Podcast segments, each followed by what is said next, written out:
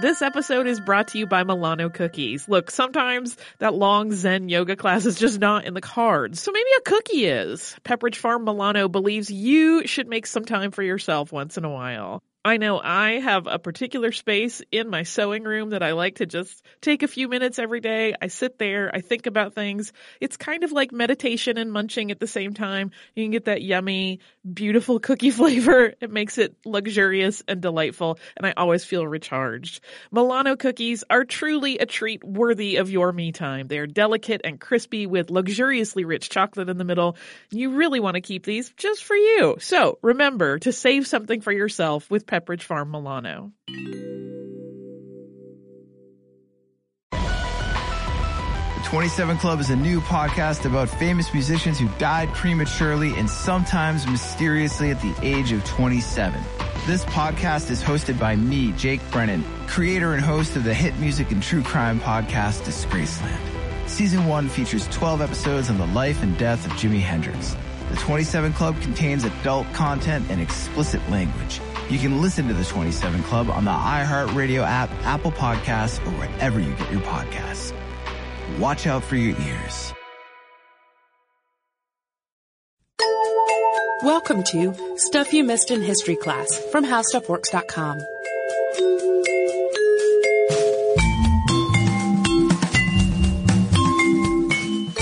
welcome to the podcast. I'm Holly Fry. And I'm Tracy D. Wilson. And today's topic is one I'm kind of crazy excited about because I love it. Yes, and it's also one that people have asked us to talk about. Yes, so it's like a double bonus at that point.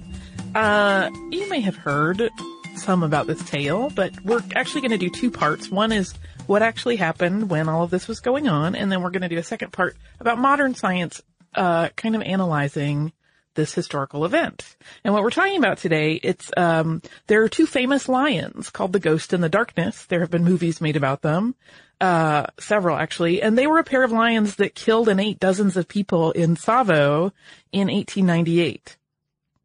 But what you may not know is that the lions in that region in Tsavo, uh, in Africa continue to attack humans and that there are actually a lot of question marks that have come up through the years about, uh, the genetics of these lions, their behaviors, their adaptations to their environment. And as I said, because there is both this fascinating story of this particular event that is kind of considered a mythic killing spree and a lot of interesting science about what may have caused this kind of behavior and, and other subsequent things that have happened since then. Uh, this one is a two-parter. So today is the event and then next time will be science about it. There's so much science about it. There's a lot of science. I actually had to, had to edit out a good bit of the science just to keep it to two episodes because we could have gone on easily for three and possibly more because there have been some really good research projects around it. So first we're going to start, uh, in Tsavo. So the very name Tsavo is kind of ominous. In the Kamba language, which is also called Kikamba, uh, which is a narrow Bantu language, it actually means place of slaughter, and it got this name from an ancient battle that happened there between two tribes, the Maasai and the Akamba. And Tsavo is uh, just a little bit smaller for visual reference than the state of Massachusetts. It covers about 20,000 square kilometers and it sits in what is today southeastern Kenya. And its position is about 180 kilometers northwest of Mombasa and it sits at the center of what's now known as the Greater Tsavo ecosystem, which covers about 40,000 square kilometers and it consists of multiple national parks and reserves as well as ranch lands. The railway route that was built through Tsavo followed a footpath that had been used by slave caravans for hundreds of years to transport things from the African interior out to the coast. And the reason that we want to talk about the railroad route is because that's really where all of this started being documented and happening. Uh, in the late 1890s, the British East Africa Company started construction of a railway that would join Mombasa to Lake Victoria along Africa's eastern seaboard, and it was going to be called the uh, Uganda Railway, but because there were just constant struggles going on with the construction of it, and the company encountered one problem after another, some people started calling the project the Lunatic Express. It sort of speaks for itself at that point. Uh, a lot of the workers who were hired for the construction had to be recruited from India because locals in the area were reluctant to, to come on board. Yeah, so that was one of the big challenges that they had. Uh, another is that living conditions were really not very good for the workers. Uh, the water was unclean. The workers often had dysentery. They would have fleas. They would have scurvy. They would have, you know, really horrific bouts of diarrhea that they had to survive through where they were risking, um, being completely depleted of their fluids. And they also lost so many animals that were part of the work process. Uh, in 1897 and 1898, uh, if you look at the veterinary records for the area and for the company, all 63 of the company's camels died. Uh, 128 of their 350 mules died. 579 of their 639 head of cattle died, and all but 36 of their 800 donkeys that they started with died. So the animals were dropping at an alarming rate, and the humans were getting sick pretty consistently. Well, and if you look back at the time period when this was happening, those animals were crucial to the construction process. Yeah. It wasn't, I mean, it would have been an inconvenient to lose the primary food source. But yeah, they couldn't, they were hauling things. They Right. were, yeah, Right. they were part of a construction company. Yes, they, they were, they were not simply, uh, like herd animals being used to eat. Although that also, starvation's a problem. Yeah. So over the decade that it took to complete this project, the railway ended up costing $8 million to build, and that was four times more than the initial budget. And for the sake of comparison, that is more than $500 million today. Which is a huge amount of money. Although part of me goes, well, we built bigger. That's how, Yeah. that's how jaded I am by Yeah. huge construction projects. Um, and then uh, a gentleman enters the picture who's sort of central to this whole story, and that's British Lieutenant Colonel John Patterson. And he was a civil engineer. He arrived at the harbor of Mombasa on March 1st of 1898. And his assignment, uh, primarily was to head up the building of the permanent stonework and the embankments that were going to be part of this railroad route. So at first he was pretty pleased with the task at hand and happy in his work. But things shifted pretty quickly, and this is what he wrote from a passage in his book, The Man Eaters of Tsavo.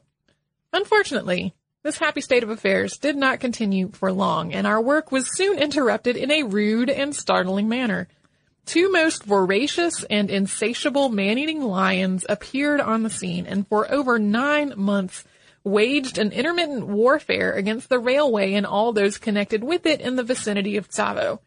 This culminated in a perfect reign of terror in December 1898, when they actually succeeded in bringing the railway works to a complete standstill for about three weeks.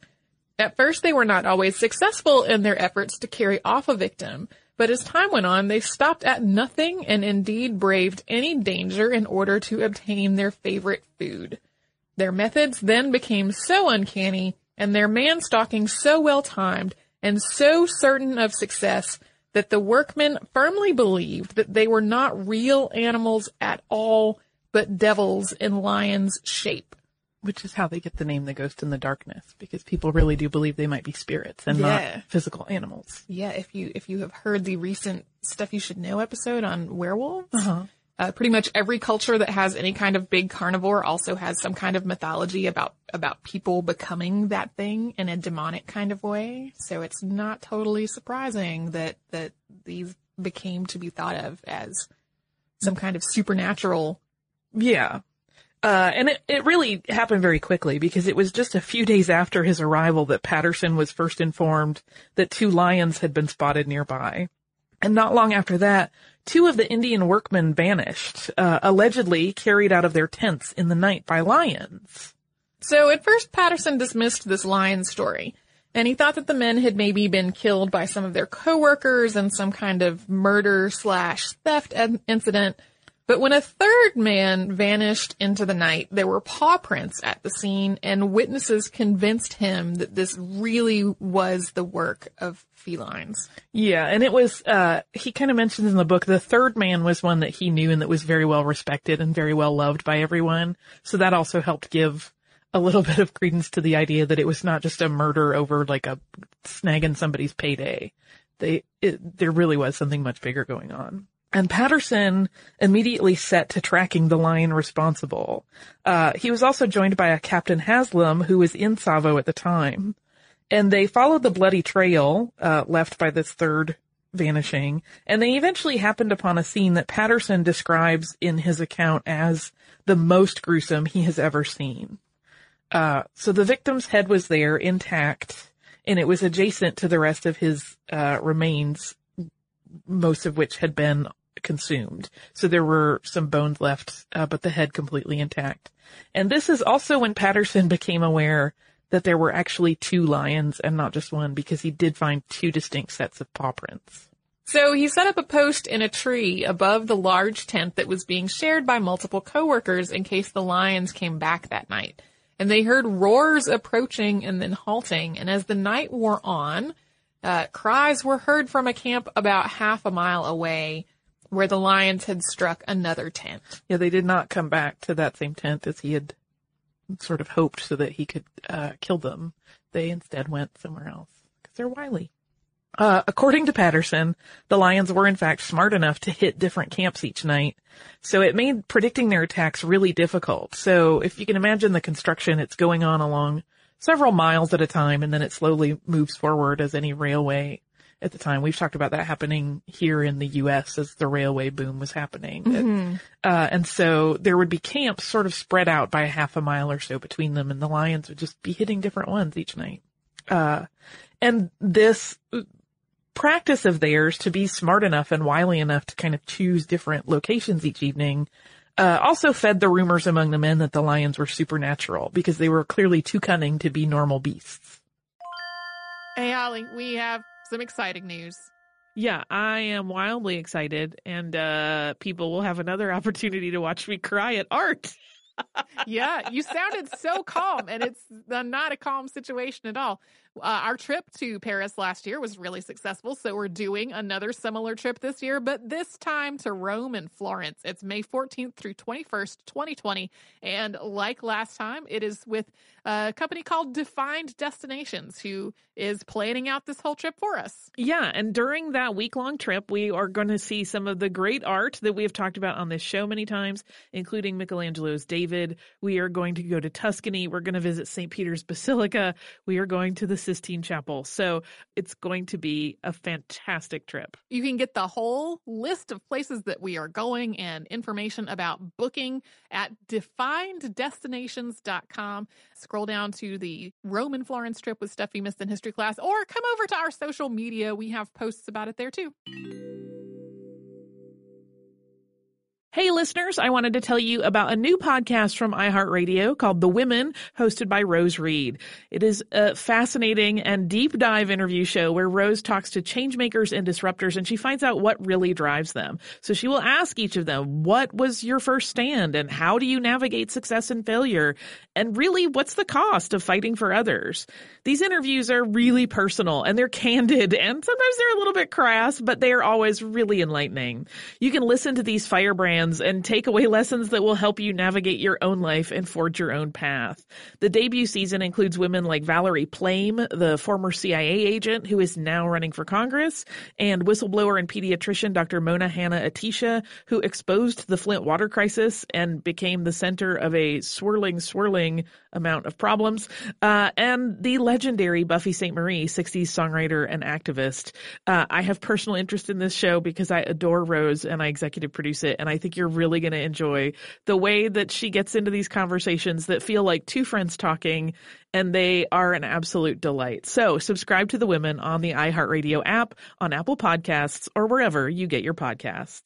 There were also a number of failed attacks during this time including one incident which Patterson describes as rather comical and tension breaking for the men.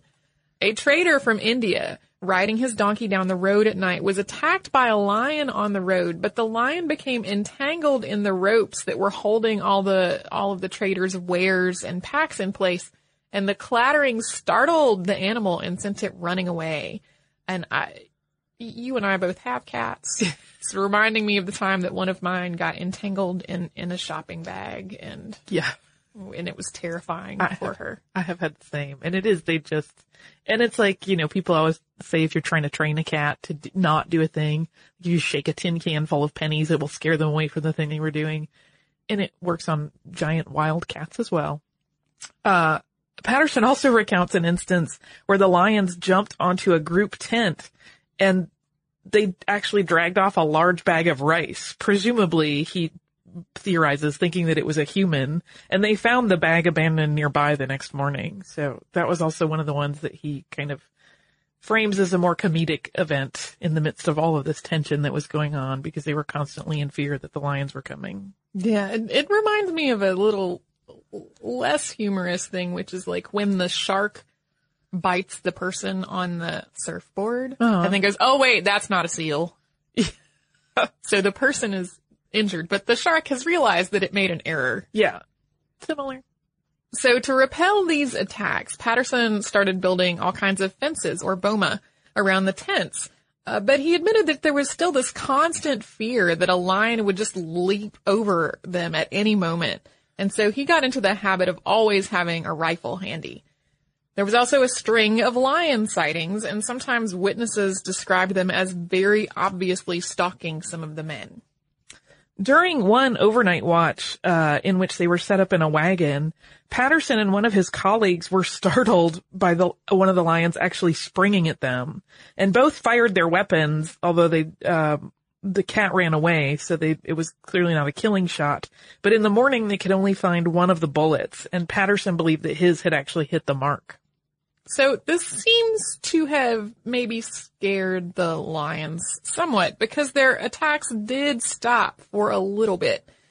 Although they continued to attack other locations, just not quite as often.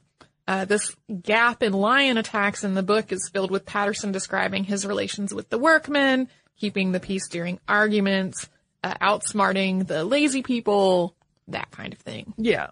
Uh, and during this time, he also devised a plan for a trap because he felt that they could not presume that the lions were not coming back. Uh, and he describes it this way.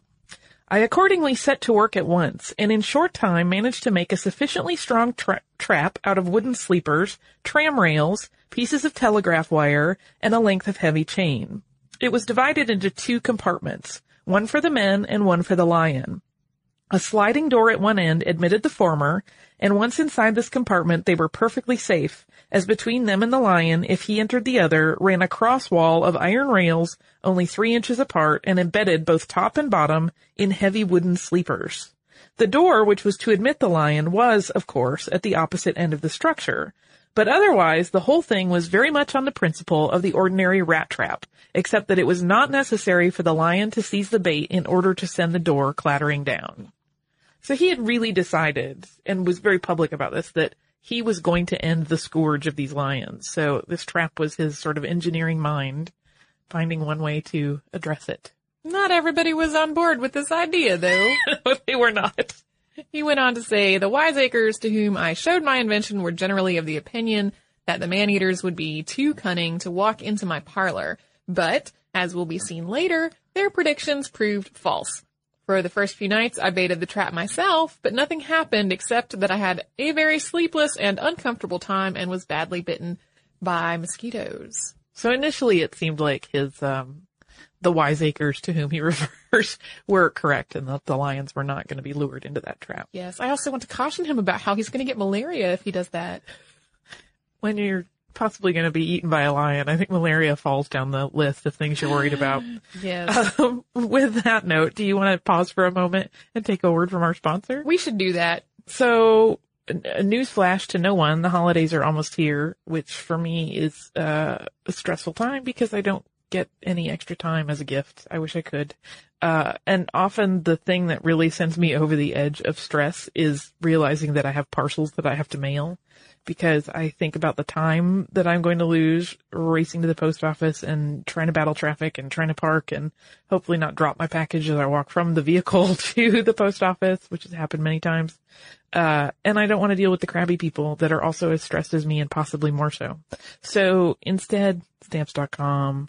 With stamps.com, you can avoid all of those hassles of going to the post office during the holidays and everything you would do at the post office, you can do right at your desk without having to deal with crabbiness or stress. You can buy and print official U.S. postage using your own computer and printer, and you can print postage for any letter or package right at the moment you need it and just hand it off to your delightful mail carrier and you will be nicer to them, which makes them happier too. It's super easy and convenient.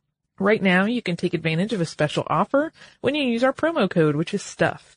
And that entitles you to a no risk trial plus a $110 bonus offer. And that includes a digital scale for perfect measurement of how much postage you need and up to $55 worth of free postage. So don't wait. Go to stamps.com and before you do anything else, click on the microphone at the top of the homepage and just type in stuff and that offer is all yours. That's stamps.com and enter stuff. So now, uh, back to the Lions. So while the attacks had dissipated in most areas and even pretty much ceased near Patterson's own group, uh, the men had become more relaxed in their behaviors, as you can understand. The, the impending doom seemed less impending, so they all got a little more chill about things.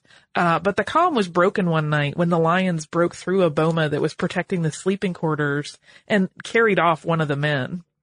And this time, uh, instead of what they had done previously where they dragged their prey far away to eat, the cats just kind of dropped the body about 30 yards from the tent where they had struck and just started eating there. Uh, shots were fired at them as this grisly scene played out and, you know, men were witnessing this and it was very horrifying but they didn't manage to hit the cats and moreover, they didn't even scare them. They, those lions just sat there and had their meal like, there's just so much irritating noise, but I'm really hungry, which is really brazen. It is very brazen and I, I cannot imagine how horrifying it must have been to watch for the, the men who were attempting to fire at them. So Patterson asked that they not bury the victim right away. He was hoping that the remains would lure the lions back the following night. But instead, they did what they had been doing before and they struck a different camp following the same pattern of consuming the victim pretty close to the campsite. Yeah, so they had at this time altered their behavior where they didn't even bother to range away to eat. Uh, Patterson's account notes a pretty clear change uh, and the progression of this brazenness in the lion's behavior as events continued. And in one excerpt, he says the following.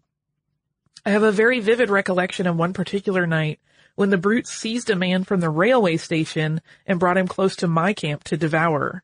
I could plainly hear them crunching the bones, and the sound of their dreadful purring filled the air and rang in my ears for days afterwards. So he describes kind of being in his tent and knowing that even if he goes out and fires, he's not going to scare them away and will only risk, you know, potentially inviting their ire and just having to listen to them eat a man.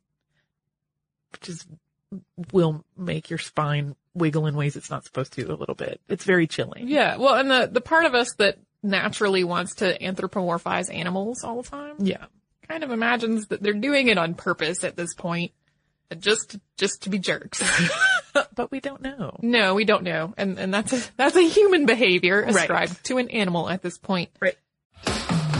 How do you find a new way forward when suddenly you have to, ready or not? All four of my kids are grown and out of the house. And I was chucked out of a 25 year career. Super fun. Our lives have changed direction. So now what do we do? What's the first move when you have no idea where you're headed? For us, it was starting the Road to Somewhere podcast. And we still don't really know where we're going, but every one of our episodes takes us someplace a little different. It's super exciting, but if we're being honest, it can also get a little scary. Because maybe you're relocating, Or having your first baby. or leaving a relationship, Just starting? or just starting over. No matter what the change you're going through, the question is really the same. How do we get fearless when we feel uncertain? I'm Lisa Oz. And I'm Jill Herzig. Join us as we navigate our own big life changes on our podcast, The Road to Somewhere.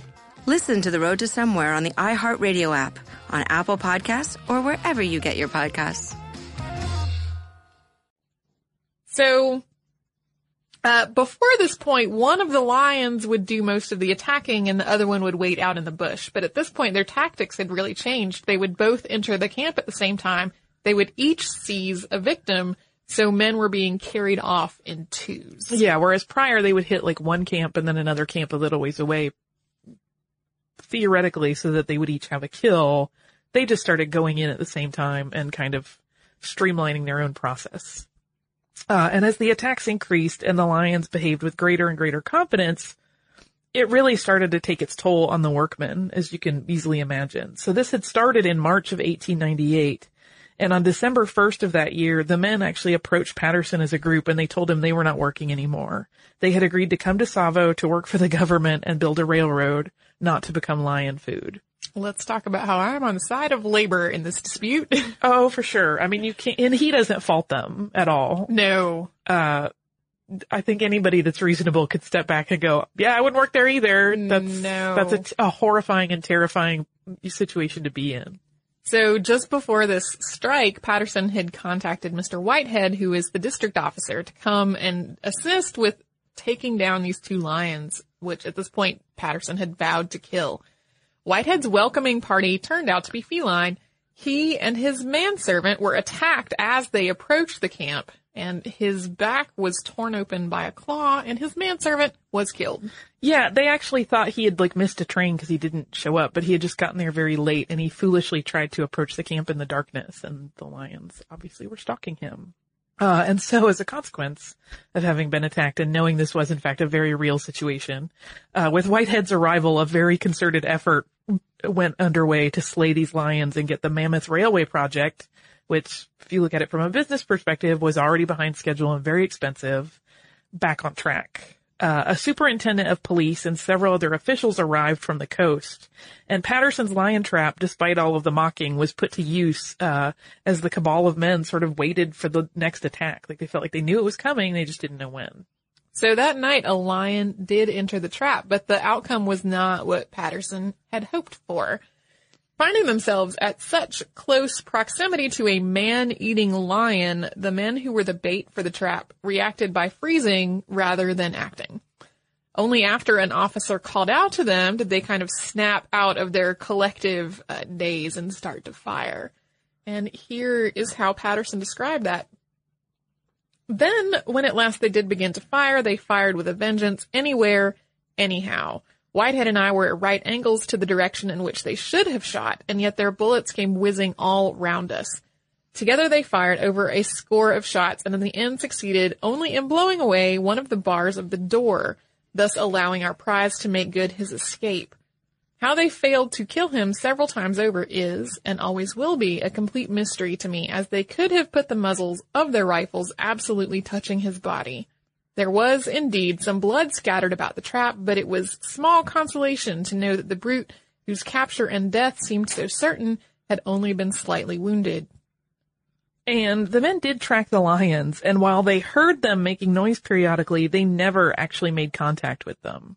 So even in their injured state, they were able to uh, elude these trackers, which only gave their mythos as being supernatural greater um, fuel. A few days later, on December 9th, the lions were spotted nearby eating a donkey they had snatched in a failed attempt to take the person who owned that animal. Patterson felt that this would be his chance to catch the cats unawares and finally end all of this carnage. Yeah, he thought he was going to sneak up on them while they were busy eating. Uh, and the hunt had some challenges because that's just how things go with this particular project and lion situation. Uh, when they were first approaching the pair of lions in the bush, Patterson's guide made a misstep and snapped a twig. It's a classic film scenario. Uh, and that alerted the animals. And Patterson then quickly organized, he retreated and organized what men were available to grab every noise-making item they could find in the camp and form a semicircle behind the area where the lions were so that they could flush them towards Patterson, who was waiting with a heavy rifle. And this seemed to work. Uh, one of the lions was driven right into Patterson's sights until, uh, the rifle, which had been lent to him by the superintendent of police, failed to fire properly. It was like every time they got so close, and it seemed so obvious that they should be the victors in this situation, some weird or kooky thing would happen and the lions would once again.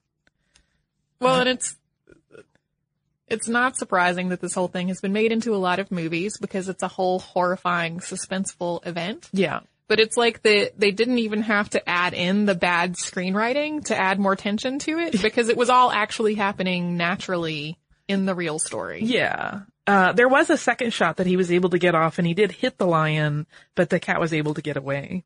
Later that night, Patterson sat in a tree on watch and he realized that one of the lions was stalking him.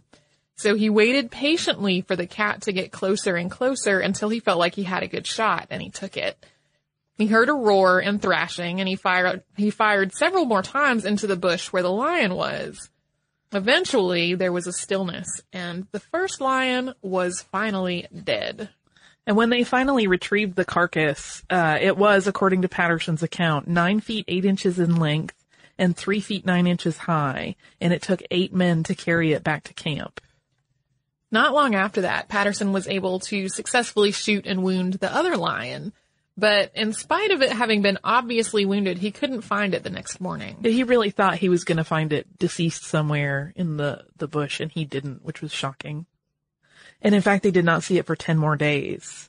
Uh, then on December 27th, so at this point it's been almost four weeks since the men quit, uh, the lion attempted another attack. When Patterson was alerted to this, he fired shots in the air, at first hoping, hoping to frighten it off because it had caught them by surprise and he mostly just wanted to not lose any more people. Uh, and it was too dark for him to see clearly, so he didn't really think his odds were great to kill it then, but the lion did indeed retreat. The next night, Patterson and an assistant took up watch in a tree, and they found themselves being stalked. So similar to the way the first lion lost its life trying to stalk Patterson up a tree, the second lion was fired upon when he got within 20 yards, and they fired multiple shots, but they had to wait for daylight before they could follow the wounded animal. And they finally encountered him in a thicket and he was growling. But when Patterson reached out for his manservant to hand him his gun, he discovered that the man had actually run away in fear. So even though the lion was wounded, it was clearly still very frightening and seemed to present a threat. Uh, so Patterson followed the man that had run because at that point he was unarmed in front of an angry and hurt lion and didn't know what it would do. And the lion did indeed chase him, but it had a broken leg from one of the shots, uh, that had hit it and the men were able to take refuge once again up a tree. Trees are very vital to their safety in this story. As the lion turned to limp away, Patterson fired the killing shot, finally putting an end to what he had referred to as the reign of terror.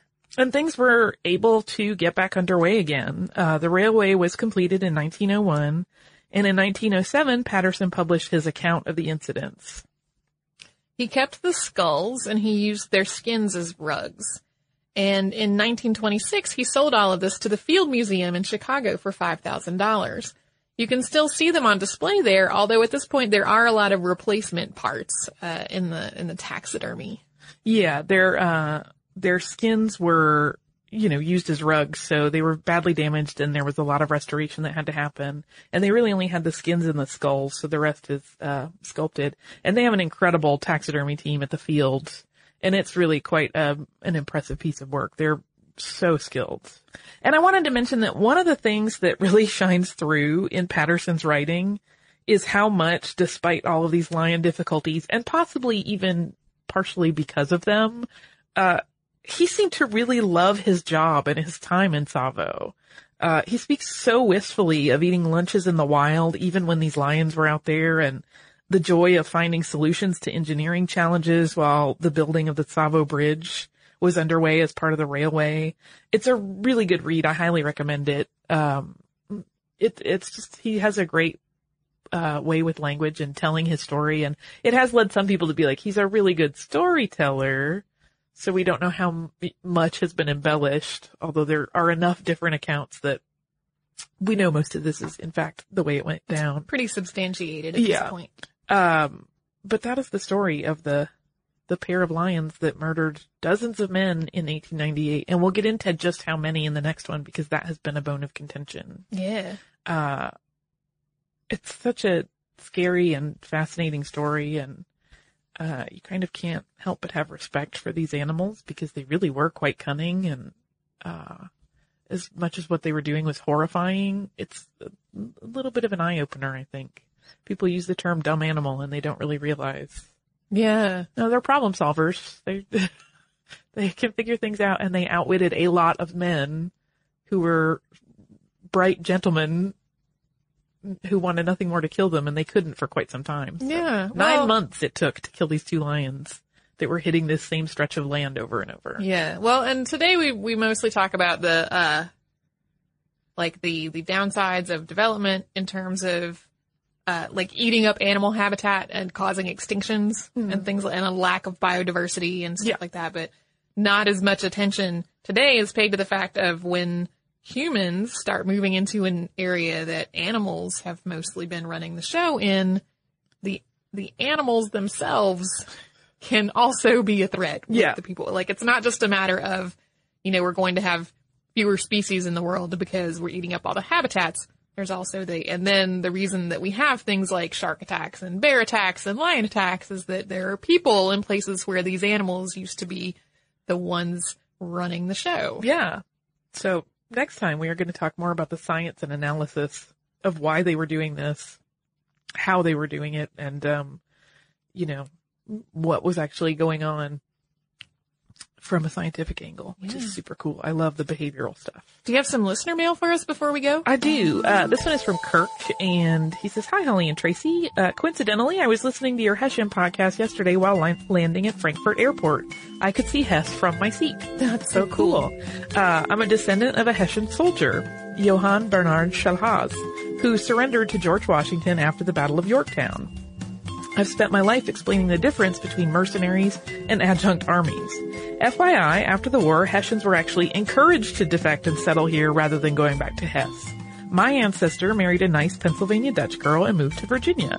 Uh, and then he references some research uh, that was done by a fellow Hessian descendant. But Kirk, if you're listening, you didn't include the link. Please do it because I would love to read it. Yeah. But it's an interesting thing. One, to have a direct link. We always love those and we talk about it all the time. And two, uh, the idea that they were kind of encouraged, like, just stay here. It's going to be easier than shipping you back. Yeah, we got several, like several notes and Facebook comments and things from people who, whose immediate response was, my ancestor was Yeah. one of these soldiers. Yeah. Uh, and we've, we've had some who were encouraged to stay after the fighting was over and some who pretty much got here and went, hey, this place This is seems nice. okay. Let's desert now instead of fighting and go start a nice farm somewhere. I can see the appeal. Oh, me too. Oh yeah. Uh, Kirk wrote to us on Facebook. If you would like to do the same, you can do so at facebook.com slash history class stuff. Uh, you can connect with us on Twitter at Missed in History, on Tumblr at missedinhistory.tumblr.com, and you can email us at historypodcast at discovery.com. We are also on Pinterest, pinning away many things. There are some images of Hessians and their, uh, jaunty uniforms that we talked about in the podcast up there now. If you would like to learn more about what we talked about today, you can go to our website and type in the words man-eating lion, and the article that will pop up first is, is there such a thing as a man-eating lion? The short version is yes, but there's also some really cool, interesting research in that article uh, that talks about why there is. And if you would like to learn about almost anything else you can think of, you can do that at our website, which is howstuffworks.com. For more on this and thousands of other topics, visit howstuffworks.com.